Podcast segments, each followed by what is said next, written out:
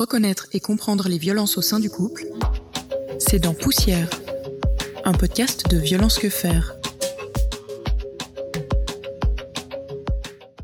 Elles ne laissent pas de marque sur le corps, elles sont subtiles et difficiles à identifier et pourtant, leurs conséquences sont bien réelles. La violence psychologique ou économique, qu'est-ce que c'est? En quoi sont-elles différentes d'un conflit ordinaire? Comment s'installent-elles? Quelles en sont les conséquences et comment s'en sortir? Dans cet épisode, nous alternons entre expertise théorique et bribes de vie, entre le docteur Escar, médecin adjoint responsable de l'UIMPV au sein des HUG à Genève, et huit femmes anciennement victimes de violences dans leur couple qui ont accepté de partager anonymement leur vécu avec Violence que faire. À la demande de certaines d'entre elles, la voix a été modifiée afin de préserver leur anonymat. Donc la violence psychologique, c'est une forme distincte de violence. On les définit plutôt comme des attitudes ou des comportements hostiles ou rejetants qui peuvent prendre la forme soit d'abus, soit de négligence. Elles peuvent être actives ou passives. Voilà, donc il y a énormément d'exemples possibles. Donc ça peut aller des menaces, par exemple, des insultes, des humiliations, des pressions, des dénigrements répétés, une dévalorisation incessante du chantage, des ordres. Il y a des possibilités aussi de harcèlement, hein, de pousser l'autre à, bout, surveiller sa conjointe. Donc ça, c'est plutôt le côté très actif, mais ça peut être aussi des violences beaucoup plus passives, avec de l'indifférence, euh, le fait de nier aussi l'existence ou les opinions de l'autre. Au départ, ça va être une petite remarque. On n'est pas à la hauteur d'eux, on n'est pas capable d'eux, on n'est pas suffisamment bien habillé, on n'est pas suffisamment bien maquillé, on n'est pas, voilà, on ne peut pas s'exprimer parce qu'on ne sait pas. Euh, voilà, c'est une petite machine qui se met en route petit à petit. Et après, quand on est dedans, eh ben, on doute de soi-même. Et là, c'est beaucoup trop tard. En fait, le résumé, c'est que j'essayais systématiquement d'atteindre la barre qui mettait, mais quand je l'atteignais, il la remontait. Chaque semaine, en fait, euh, j'ai vu que quelque chose s'empirait. Ouais, c'est vraiment, il poussait certaines limites que j'aurais personnellement, je penserais pas que quelqu'un ferait. Au début, ça avait commencé par des blagues. C'est même pas vraiment des blagues, hein, c'est vraiment de mauvais goût. Où il disait, euh, par exemple, que s'il me verrait avec un autre homme, qu'il me violerait et il me pendrait euh, sur le balcon nu en gravant un truc sur mon corps. Ou en fait, quand je dis ça s'empire chaque semaine, par exemple, les messages à 3 heures du matin, euh, prends une photo pour prouver que t'es dans ton lit. J'ai un album rempli de ma jambe à plusieurs endroits chez moi parce que je devais prouver que j'étais chez moi. Donc c'est vraiment euh, contrôle euh, absolu de tout. Et en plus, il a décidé de prendre le contrôle total de ce que je mangeais. Donc euh, c'est passé de je suis végane à je suis forcée à manger de la viande. Ben, il a fallu pendant 20 minutes je regarde pas le pour qu'une personne de la bande me dise mais j'ai ton numéro fixe qui m'appelle.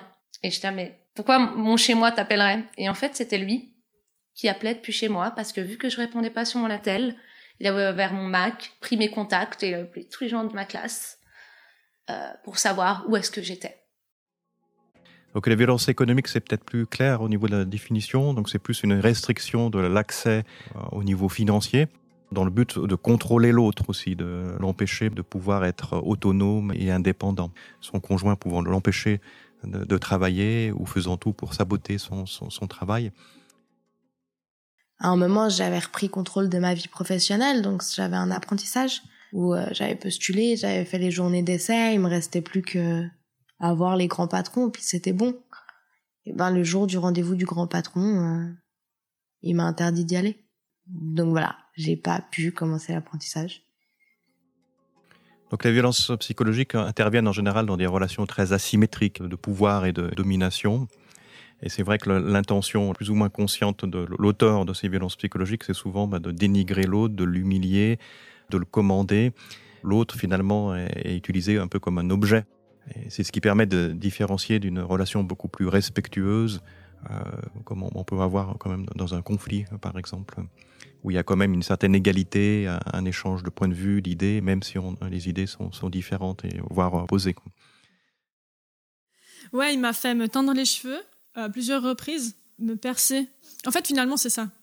C'est que vu que t'es tout le temps euh, trop moche, trop grosse, euh, tes cheveux ils sont machin, tes trucs, quand il te dit tu serais vraiment très belle si tu te teignais les cheveux en brun, ou tu serais, ça tirait tellement bien un piercing au téton, tu te dis, mais en fait, euh, faut que je le fasse euh, pour lui, il faut que je lui plaise. C'était toujours un peu à double tranchant, parce que c'était, euh, fallait que je sois belle, il fallait que je sois belle avec lui, parce qu'il fallait pas non plus trop que je sois belle quand lui il n'était pas là et qui me trouvait trop grosse. Hein. Il me foutait la pression en me disant ouais mais tu veux pas maigrir. Alors au début que je l'ai rencontré j'étais blonde et puis après il me disait non mais moi j'aime pas les blondes, je préfère les brunes. Alors je m'étais teint en brune. Sale chienne, sale pute, grosse connasse. De toute façon tu vas finir comme ça. Sans moi t'es rien. Euh, tu vas voir, euh, je vais te briser. Mais il a vu que j'étais dans dans son bureau et le voilà qui surgit et je le vois arriver derrière cette vitre. Il avait des yeux, mais il m'a, il m'a fait peur. Il m'a fait réellement peur. C'était pas une histoire d'imagination. J'ai, je l'ai vu et s'il avait pu me tuer, il m'aurait tué.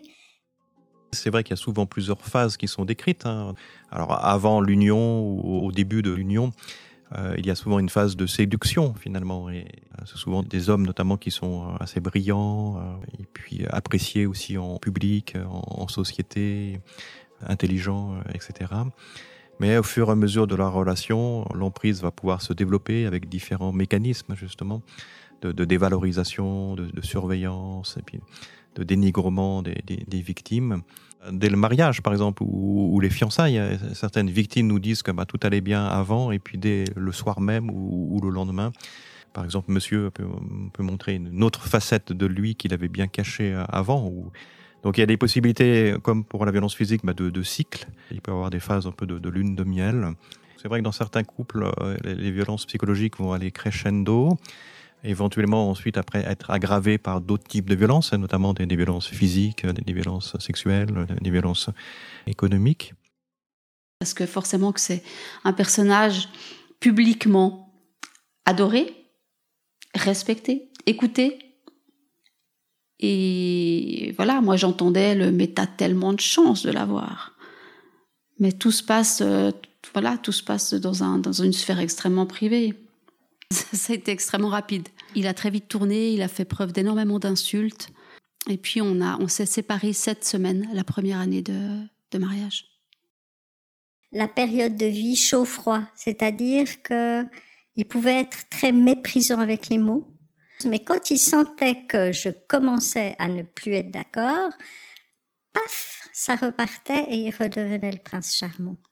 Et en fait, ce qui est très compliqué dans cette histoire, c'est qu'on ne sait plus ce qui se passe, on ne comprend plus. Une fois, il m'a pris, il m'a plaqué contre le mur, il a tapé contre le mur à côté de moi, ce qui a fait un trou dans le mur qui était là pendant tellement longtemps.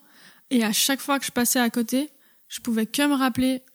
En fait, ça, c'est la marque qui me rappelle que moi, en fait, je suis une petite merde. Et que je vais. Si un jour il a envie, en fait, il me, il me met par terre et que c'est fini. Donc selon les études, les facteurs de risque par rapport aux violences psychologiques sont un petit peu identiques aux autres types de violences. Le fait, par exemple, de consommer des toxiques, de l'alcool, peut augmenter euh, le, fait d'être victime de violences psychologiques, mais aussi d'être auteur de... Ensuite, dans les événements de, vie, bah, c'est vrai que c'est les, stress par rapport euh, à l'arrivée d'un enfant. Donc on sait que pendant la grossesse, il y a aussi beaucoup de violences conjugales qui se, déclarent.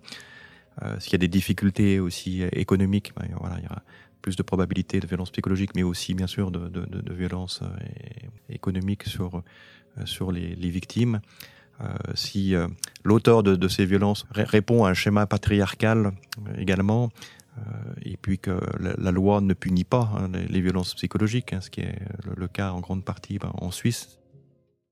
Un mois avant la fin du sursis, il a commencé de nouveau à m'interdire, à me parler mal, à, à prendre euh, un ou deux grammes, voire plus, de cocaïne par jour. C'était tout moi qui payais, bien évidemment. Parce que j'avais pas le choix. Enfin, encore une fois, quand je recevais euh, mon argent de l'hospice, je devais aller très vite retirer l'argent pour payer les factures, pour faire quelques courses, et après, euh, il me prenait tout le reste de l'argent que j'avais. Le fait que la victime ne parte pas euh, peut avoir plusieurs explications. Donc, ça peut être en lien notamment avec euh, une dépendance affective, une dépendance euh, économique, une dépendance par rapport, par exemple, au permis de séjour.